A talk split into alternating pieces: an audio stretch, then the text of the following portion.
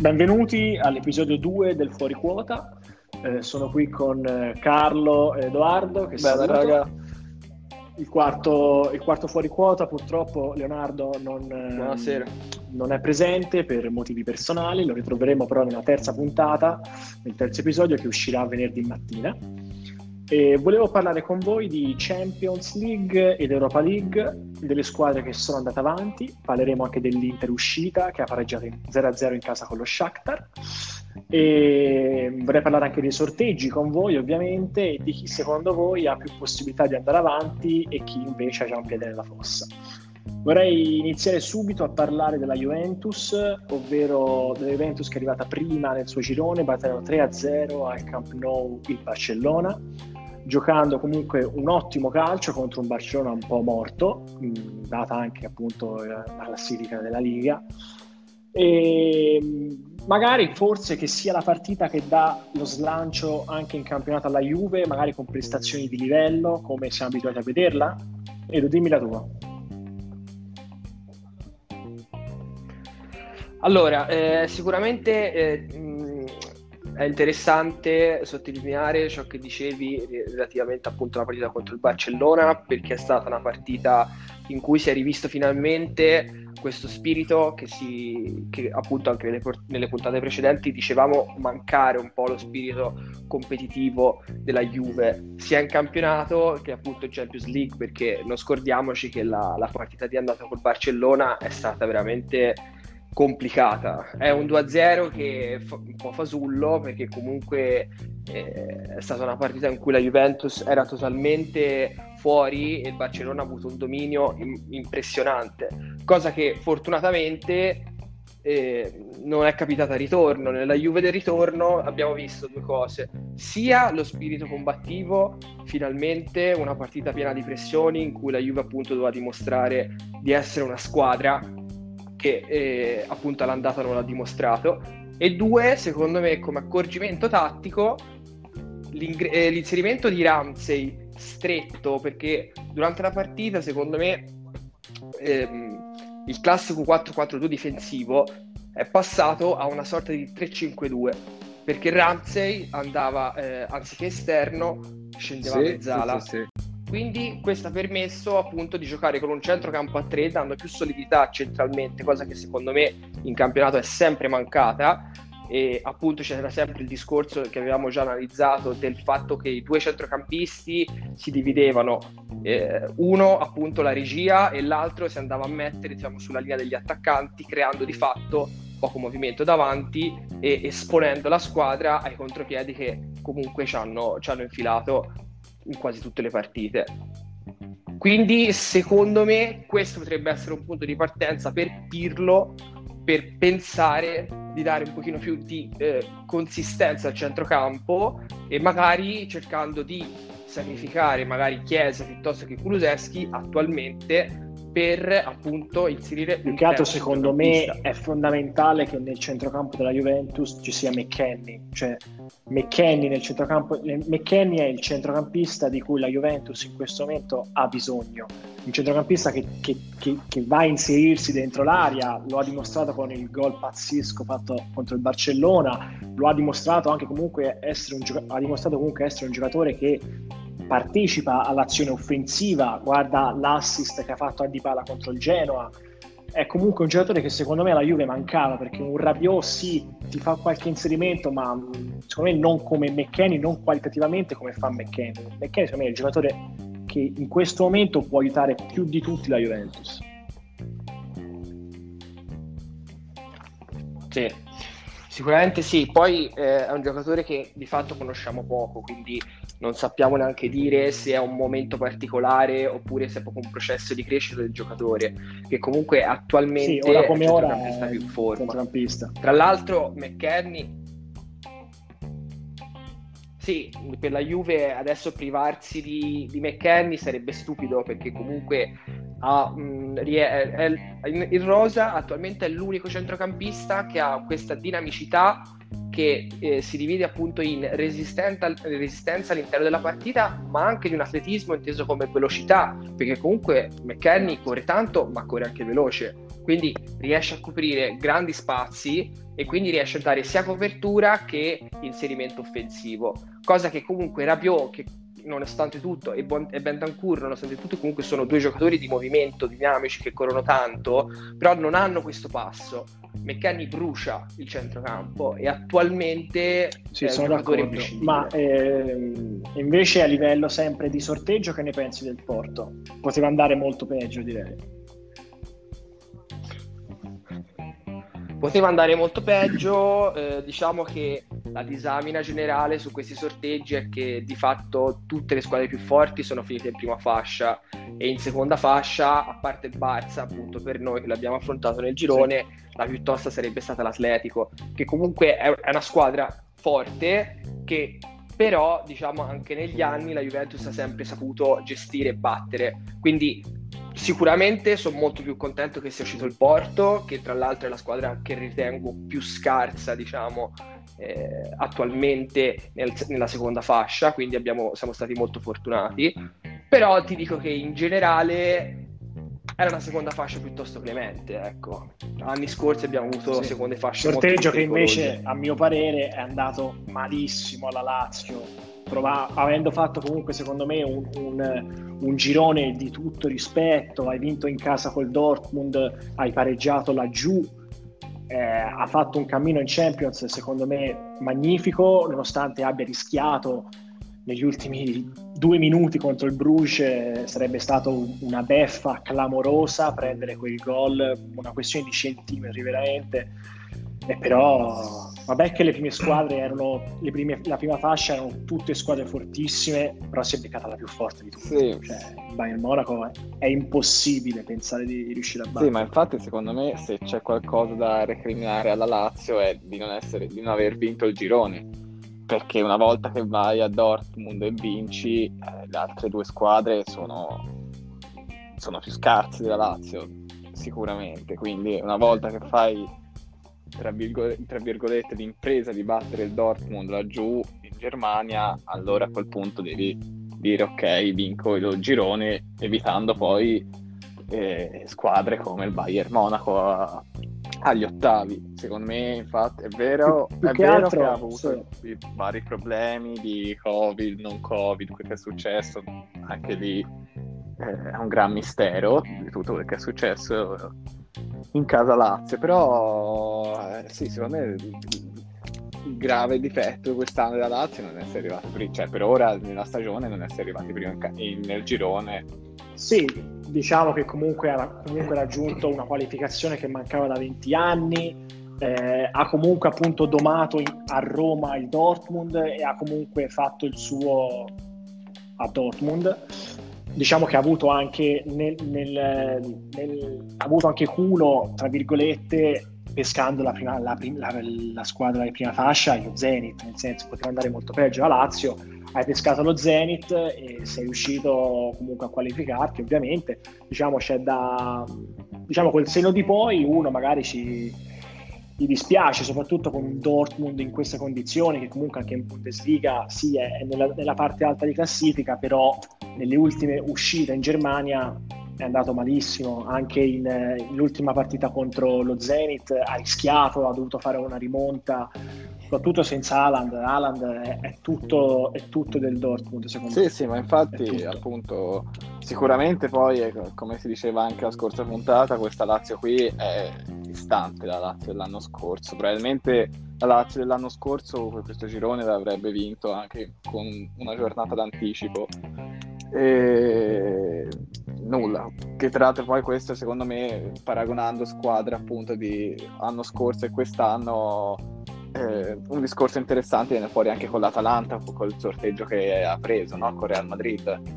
Secondo me, l'Ata- che secondo, secondo me, me, l'Atalanta se la può eh, giocare. La può gio- io ti dico che se fosse stata la, la, l'Atalanta dell'anno scorso la davo per favorita con Real Madrid di quest'anno. Che il Real Madrid di quest'anno sì. l'abbiamo visto, cioè è, è battibile assolutamente. Molto... Da quando poi è andato via Ronaldo è sempre diventato molto più una squadra umana, no? Cioè, sì, è già qualche anno che il Real non è, non è, più quella squadra che ha vinto tre Champions di fila, che incute quel timore. Però anche quest'anno l'Atalanta può dire la sua sempre che non incida troppo il discorso che è venuto fuori adesso tra Papu, Gasperini, che eh, sta veramente eh, rovinando una squadra che, anzi, il lavoro di... Qu- quanti anni è che Gasperini è all'Atalanta? 5, 6? 5, 5, 5 un lavoro di 5 anni dove si rischia sì. intanto di mandare via probabilmente il miglior giocatore che eh, sia mai stato all'Atalanta, no? E, oppure che, che, vada via l'allenatore che, che, tanto ha fatto bene. Che ti ha portato esatto. dove sei. Che ti ha portato dove Quindi... sei. Il punto è che secondo me, secondo me ormai il, rapporto Papo Gasperini si è completamente rotto con quel, con quel post che ha fatto sì, il Papo. Sì, sì. Quindi direi che la cessione del Papo è inevitabile, non ci resta che aspettare appunto l'imminente cessione del Papo che chi lo sa magari potrebbe rimanere benissimo anche in Serie A, dando veramente una mano a qualsiasi squadra vada, veramente qualsiasi squadra il Papu sceglierà o comunque lo prenderà sarà un giocatore secondo me fondamentale sia dal punto di vista tattico che dal punto di vista comunque è uomo spogliatoio il Papo, è uno che nello spogliatoio non è uno che sta nelle sue, è uno no, che però... cerca di essere partecipe, che aiuta i giocatori secondo me.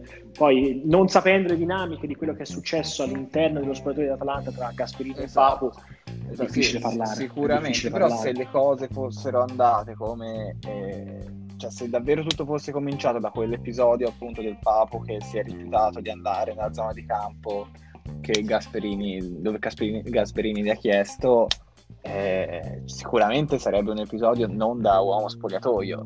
Anche perché no, eh, assolutamente. Poi hai ragione perfettamente, sono d'accordo con te quando dici eh, la storia noi non si sa tutta, quindi eh, sei una sega perché è successo.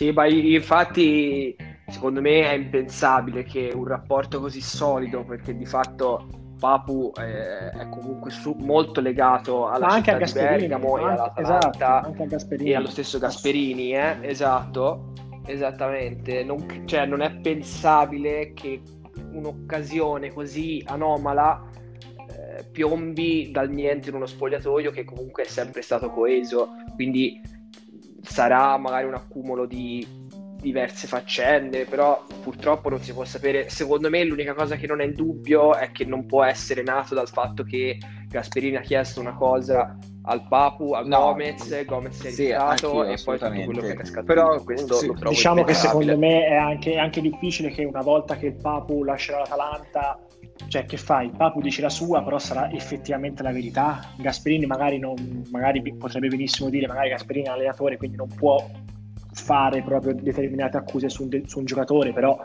quella che dirà il Papu sarà effettivamente no, ma la verità. Ecco, quello che secondo me è sospettoso come cosa è che intanto l'unico che ha detto, quantomeno ha cercato di fare intendere è il Papu, che infatti ha detto eh, ha scritto appunto quel post su Instagram e non ha detto se me ne andrò, lui ha detto quando me ne andrò, quindi non è un cioè lui ha detto che se ne andrà, non si sa solo sì. quando, dove, dove quando, quando non si esatto. sa, però lui andrà via ed è intanto lui ha parlato, ha detto qualcosa, Gasperini sta sempre un po' eh, eclissando sulla cosa, no? Sì, sì, quindi sì, sì, sicuramente questo sembra lasciare intendere che sia cioè che il Papu crede di aver ragione sicuramente nella questione nella disputa. Sì, diciamo che Gasperini si sta comportando bene secondo me sì, dal sì. punto di vista della comunicazione. Non sta, cioè cerca di parlare il meno possibile di questa vicenda. Quando parlano del Papu dice stiamo cercando di, di fare un Atalanta senza il Papu. Eh, perché probabilmente sarà probabilmente non ha detto perché probabilmente sarà così però nel senso ha detto il Papu non può giocare tutte le partite, stiamo cercando di proporre un Atalanta senza Papu. Sì, questo infatti, eh, infatti questo può fare intendere che eh, il Papu eh, sia stato proprio il Papu a chiedere di andare via. Esatto, esatto. Quindi esatto, l'episodio esatto, dovrebbe essere nato da Gasperini che ha fatto qualcosa che sicuramente a Gomez non, non è piaciuto, non è andato bene, non, non si sa. Sì, sì, c'è anche, diciamo, c'è da dire, ora mm. non parlando più di questo discorso, ma parlando di Atalanta-Real Madrid, c'è da dire che comunque oggi è dicembre, le partite sono a fine febbraio, quindi da qui a fine febbraio magari Real Madrid a gennaio può comprarsi chi vuole, se vuole, se si vede in difficoltà si può comprare chiunque e il discorso cambia. Ma così come per la Lazio, beh, no, per la Lazio e il Bayern no, però magari Così, così, come per chiunque, diciamo, però principalmente per Atalanta e Real Madrid. Diciamo l'Atalanta secondo me non farà grandi acquisti anche nel caso in cui il Papo dovesse andare via, lo stesso non si può dire del Real Madrid, secondo me, e il Real Madrid ha bisogno di comprare qualcuno. Sì, sì, però comunque questo non vuol dire che anche dovesse comprare un top player, bisogna vedere poi come si... Cioè, ci sono talmente tante dinamiche poi no, no, dopo certo. il mercato sì, che sì, sì, in realtà non ti dico che l'Atalanta è favorita, ma se la gioca se la può giocare, se la può giocare, se la può giocare. Comunque te la, te la, te la puoi giocare con, con Vabbè, con comunque ragazzi, no, poco. Sì, però vediamo, nel senso, no, ovviamente, stavo parlando del Real Madrid, cioè, Real Madrid bene che è un momento che comunque sì, sì, no, è sottotono. quella squadra che sì, però, però è il Real del, appunto è un paio d'anni anche di più che il Real non è più quella forza sì, sì, però io, io il Real in Champions è diversa anche dal Real in Liga. Cioè, ci sono delle motivazioni che comunque il Real ha dimostrato appunto anche negli anni di saper gestire, quindi no, questo... io il Real starei sempre molto attento. Poi sicuramente, sicuramente il momento non è il momento di tre anni fa, quattro anni fa, in cui avevano una squadra veramente galattica con Ronaldo, Benzema, Bale e, e, e, e vari comparse. Però eh, comunque, ah, ragazzi, il Real eh, cioè, è tosto. Io, io spero no, per l'Atalanta, altro. Più, più che altro il Real Madrid c'è da stare attenti. Nel senso, con, con, le squadrette, come magari può essere lo Shakhtar, che magari il Real Madrid scende in campo magari sottovalutando, sbagliando, prende, perde due volte su due, mentre contro una Inter, che magari il Real Madrid sa essere una partita importante per quanto riguarda il girone, scende in campo e vince e fa 5 gol all'Inter e fa 6 punti su 6. Quindi non lo so, non lo so potrebbe essere una questione che magari prendono sotto gamba qualche partita, lo Shakhtar poi magari non riescono a recuperarla, come magari ha fatto con l'Inter, con eh, le sostituzioni riescono a ribaltare una partita che ti ha svoltato tutto. No, no, ma io questo me lo auguro, eh. io sto solamente dicendo che nel senso, no, secondo ma, me sì, sì, nessuno, bisogna andare con i piedi di piombo, ecco, pensare di dire che se la può giocare, secondo me sicuramente come ogni no, partita, però non è di certo come... le due squadre se la possono giocare ovviamente, però non ho tutta questa, non ho tutta questa sicurezza del fatto che l'Atalanta abbia, no, abbia possibilità ma quello in maniera evidente sicuramente non è un lato Real su due partite. stiamo dicendo Esatto, cioè mentre la Lazio è già praticamente fuori, l'Atalanta può giocare, ah, no. nel senso se, se, fa veramente le partite che ha fatto con il, a, ad Anfield o che ha fatto con il ritorno l'anno scorso col Manchester City, può giocarsela, può, cioè, può sì. benissimo farlo. E, e comunque l'Atalanta non è nuova a fare prestazioni pazzesche contro delle big incredibili. Va bene che all'andata ha perso 5-0 prima e, e 5-1 dopo, però comunque al ritorno ha fatto valere la sua voce. Sì. Sì, sì, no, ma infatti io me lo auguro che, che vada bene. E ci, se ci fo- appunto, poi è una questione, come dice anche Carlo, cioè è una questione di incastri. È ovvio che comunque l'Atalanta deve avere delle, in questo caso, deve avere comunque eh, delle situazioni favorevoli nella partita per pensare poi appunto di riuscire a portarla a casa.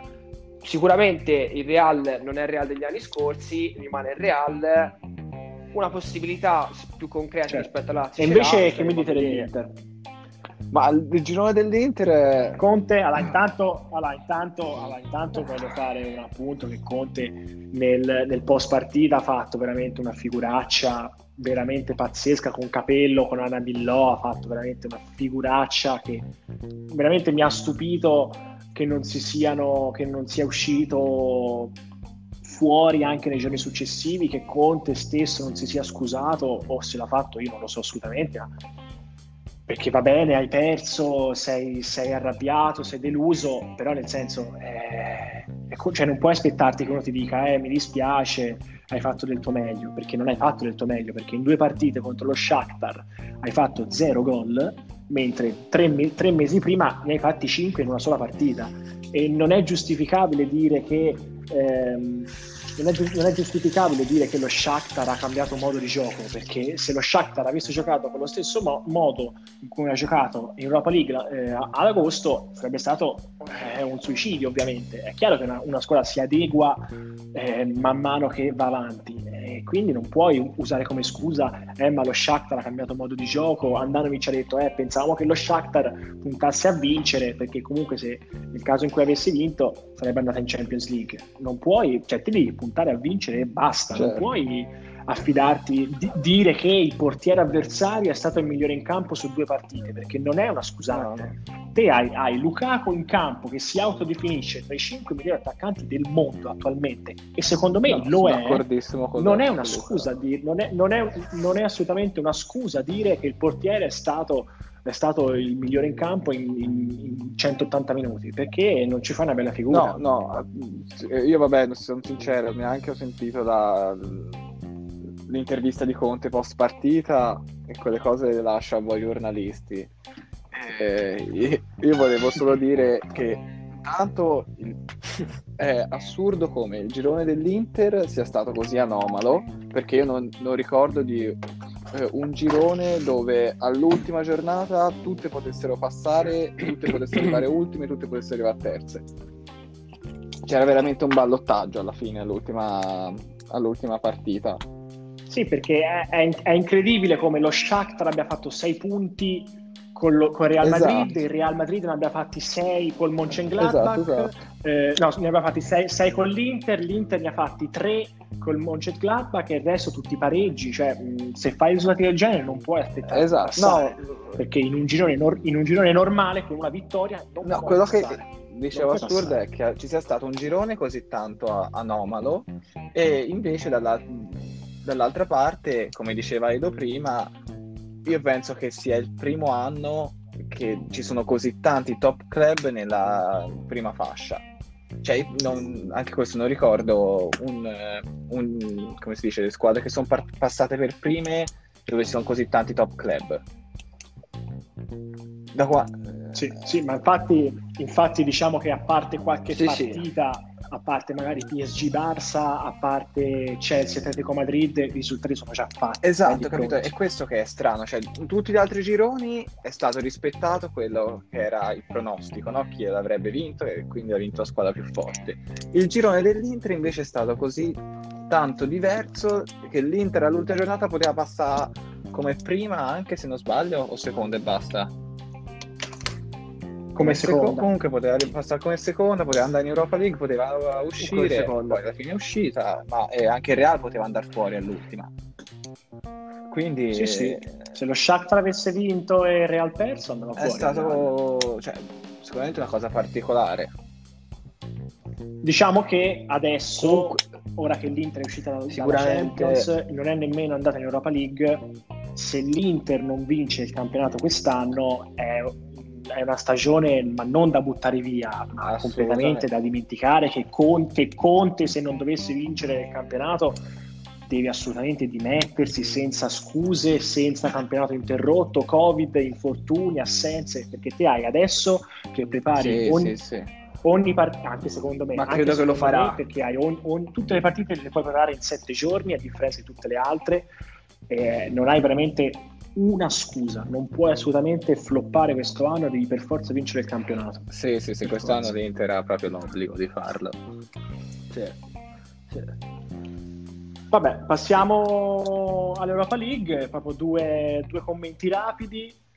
Eh, diciamo che secondo me tra, tra, i tre sorteggi quella a cui è andata peggio potrebbe essere il Napoli, che ha pescato il Granada, nonostante non sia comunque un avversario di livello altissimo, però diciamo che Stella Rossa Milan e Braga Roma sono diciamo se non scontate quasi, mentre magari il Napoli, anche il Napoli secondo me passerà facilmente il turno, però magari poteva, poteva incontrare una squadra un pochino più facile.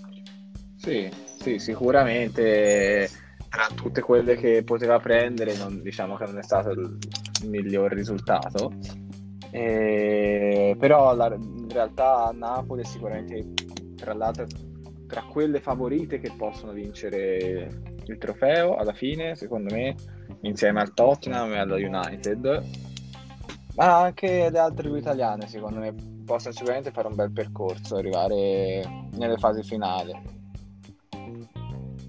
Sì, sì, sì. sicuramente queste sono le cinque sì, squadre più forti della competizione, ecco pensandoci al fatto che lo United che appunto ha preso Real Sociedad, Real Sociedad che comunque è la squadra del momento diciamo non la più forte sì. ma sicuramente la più in forma come ad esempio il Milan eh, esatto. si sono pescate esatto. United appunto e Real Sociedad e quindi uno andrà fuori quindi c'è un problema eventuale sì c'era tolto. anche un'altra un altro accoppiamento mi sembra ehm, difficile nel senso che avrebbe eliminato eh, altre, altre, due squadre non, non, eh, non, facilissime da battere. Mi sembra che sia il Real Madrid, eh, no, Real Madrid, scusate, il, il Villarreal col Salisburgo, che secondo me comunque il Salisburgo è sceso dalla Champions, va bene, però comunque non è un avversario facilissimo. Quindi comunque già una tra Salisburgo e Villarreal dovrà uscire. Sì. Insieme a, una, so. insieme a una tra Manchester United e... Sì, diciamo che comunque sono esatto. comunque un livello inferiore rispetto alle squadre sì, che sì, abbiamo diciamo di sì, diciamo di sì. Diciamo di sì. Cioè, di fatto lo sì, United ha una sì, rosa da Champions League, ma anche onestamente, sì, anche il Tottenham, voglio dire, cioè, eh, capito? Anche il Napoli ce l'avrebbe, il problema è che il Napoli è ancora indietro, diciamo, in fase eh, in fase di gioco probabilmente perché il Napoli in Europa League per me stona diciamo sì. soprattutto anche nel passato più recente. Comunque sono squadre competitive mettiamoci anche appunto che c'è la Roma che comunque ha ritrovato un ottimo gioco con Fonseca che reputo un ottimo allenatore. Mettiamoci anche il Milan che comunque sta vivendo lo vediamo un campionato un, un magic moment che a questo punto dura da diversi mesi e quindi eh, si fa interessante anche la valutazione sul Milan diciamo che le squadre sono queste, ecco. Sarebbe sì, una sorpresa diciamo che mi dispiacerebbe rispetto a queste. Se man mano che la competizione andrà avanti, queste squadre decidessero di fare il famosissimo turnover europeo che ti porta a uscire dalla competizione, perché comunque ora magari ultimamente non più di tanto, perché comunque l'Inter ha dimostrato l'anno scorso di, comunque di tenerci a vincere la competizione europea però diciamo che la storia dice che le italiane sottovalutano la, l'Europa League, nel senso che non gli danno sì, però di quello sai, dipende anche un po' dagli obiettivi che alla fine hai, cioè sicuramente se il Milan eh, esatto, più che altro quello, dico, se alla fine del, del campionato. Eh, della stagione ti ritrovi che sei in competizione sia, magari sei in semifinale di Europa League, ma sei primo, metti caso il Milan sempre in campionato con tre punti di vantaggio, ci sta che tu dia meno peso all'Europa League per provare a vincerlo. Quindi tante volte, de- invece sì, sì, l'anno sì, scorso l'Inter secondo me poi è stato anche un caso particolare perché quando ha dovuto giocare le fasi finali era già finito il campionato se non sbaglio. Quindi, quindi in realtà anche quello è stata una cosa più particolare. Però sicuramente se invece dovesse andare tutto normale col Milan che appunto ha un buon vantaggio sulla quinta eh, la Roma uguale eh, sa ormai di arrivare in Europa League anche l'anno prossimo eh, Napoli è in Champions allora dici ok mi gioco tutto sull'Europa League quello lo spero sì. anch'io ovviamente sì. poi non so se avete visto che nasce la nuova competizione europea Ah, è proprio ufficiale? Eh sì, avevo letto di sì, credo, poi magari con una stronzata. Tanto mi pare che questo discorso su Europa League non fottesse un cazzo a nessuno, sbaglio. No, esatto. no. Sì, sì, sì. No, vabbè, è una bella competizione l'Europa League sicuramente. per chi non riesce a giocare vabbè. in Champions, però vabbè. vabbè comunque è una, competi- è una competizione eh, Comunque cioè, sì, sono sì. soldi in fondi alla competizione, eh, ragazzi. Sicura... Ricordiamoci esatto, che le squadre sono no, società ovviamente. che sono messe lì per Però le entrate dell'Europa cioè, League c'è bisogno dei soldi, quindi Champions, secondo me è... del campionato. Sì, sì, però per dire, cioè, secondo me un, una squadra di base deve puntare ad arrivare in fondo. Poi è ovvio che se, se arriva in una situazione di stallo, come facevi gli esempi di prima, in cui devi sacrificare una cosa per un'altra e la cosa deve essere per forza il campionato, mm, ovviamente, allora lì uno magari può fare un ragionamento diverso e dire va bene, preferisco puntare a tenere la leadership in campionato a discapito dell'Europa League, però di base secondo me ogni sì, squadra sì. di queste cinque sì, deve però secondo me è importante, oltre a quello che hai appena detto, è importante anche per dare esperienza, guarda un Milan che ha giocatori giovanissimi che non hanno alcuna esperienza in competizioni europee, è importante dargli anche questa questa opportunità, questa esperienza che te la giochi comunque in Europa League, ma se vai avanti te la giochi con squadre che comunque non sono le, non sono le prime arrivate, nel senso ai quarti di finale non, non ti ritrovi l'Apo e il Birshena, ti ritrovi magari anche, non lo so, uno Shakhtar che comunque è una squadra di tutto rispetto, nonostante nel senso nessuno se la caghi, capito? Cioè comunque li metti in condizione di fare partite che ti aiuteranno certo, certo. la crescita del giocatore. Sì, sì, questo sì, è un discorso sì, da certo, fare certo. soprattutto per, appunto per il Milan, che comunque è una squadra giovanissima, mentre magari appunto uno United con personaggi stile esatto, Pogba esatto, piuttosto sì, che Rashford, sì, De Gea, capito? Loro, loro, in quel momento secondo me è più importante il discorso di dire esatto, appunto perché esatto. questi giocatori devo vincerla questa coppa. Eh, va bene ragazzi, io vi saluterei anche perché ci aspetta una puntata sulla Serie A veramente ricca di argomenti. Non vedo l'ora di, di parlare con voi di Milan. Di, oltretutto c'è il turno infrasettimanale di Milan, di Inter, di Juve, di Lazio, di Roma, di Napoli, di Sassuolo, di tutte le squadre perché è un campionato bellissimo. Ci sono sei squadre in 5-6 eh, punti il Milan ha rallentato con il Parma nonostante abbia giocato un'ottima partita, la sfiga ci si è messa e quindi il campionato, nonostante fosse sempre stato aperto, comunque ha rallentato, nonostante tutte, visto che tutte le inseguitrici hanno vinto. E quindi vedremo come andrà questa giornata e pronto a commentarla con voi nella puntata che uscirà appunto venerdì mattina. Sì. Allora io aspetta un secondo, aspetta, eh, vi... vorrei dire una tutto. cosa, anzi due. Vai, Tanto vai. la puntata più buggata della storia, vorrei sottolineare questo. Poi, seconda cosa, sì, eh... sì. sì, la Edda che non so chi era, qualcuno che ha detto sì, vabbè. Netto, si sentiva l'acqua.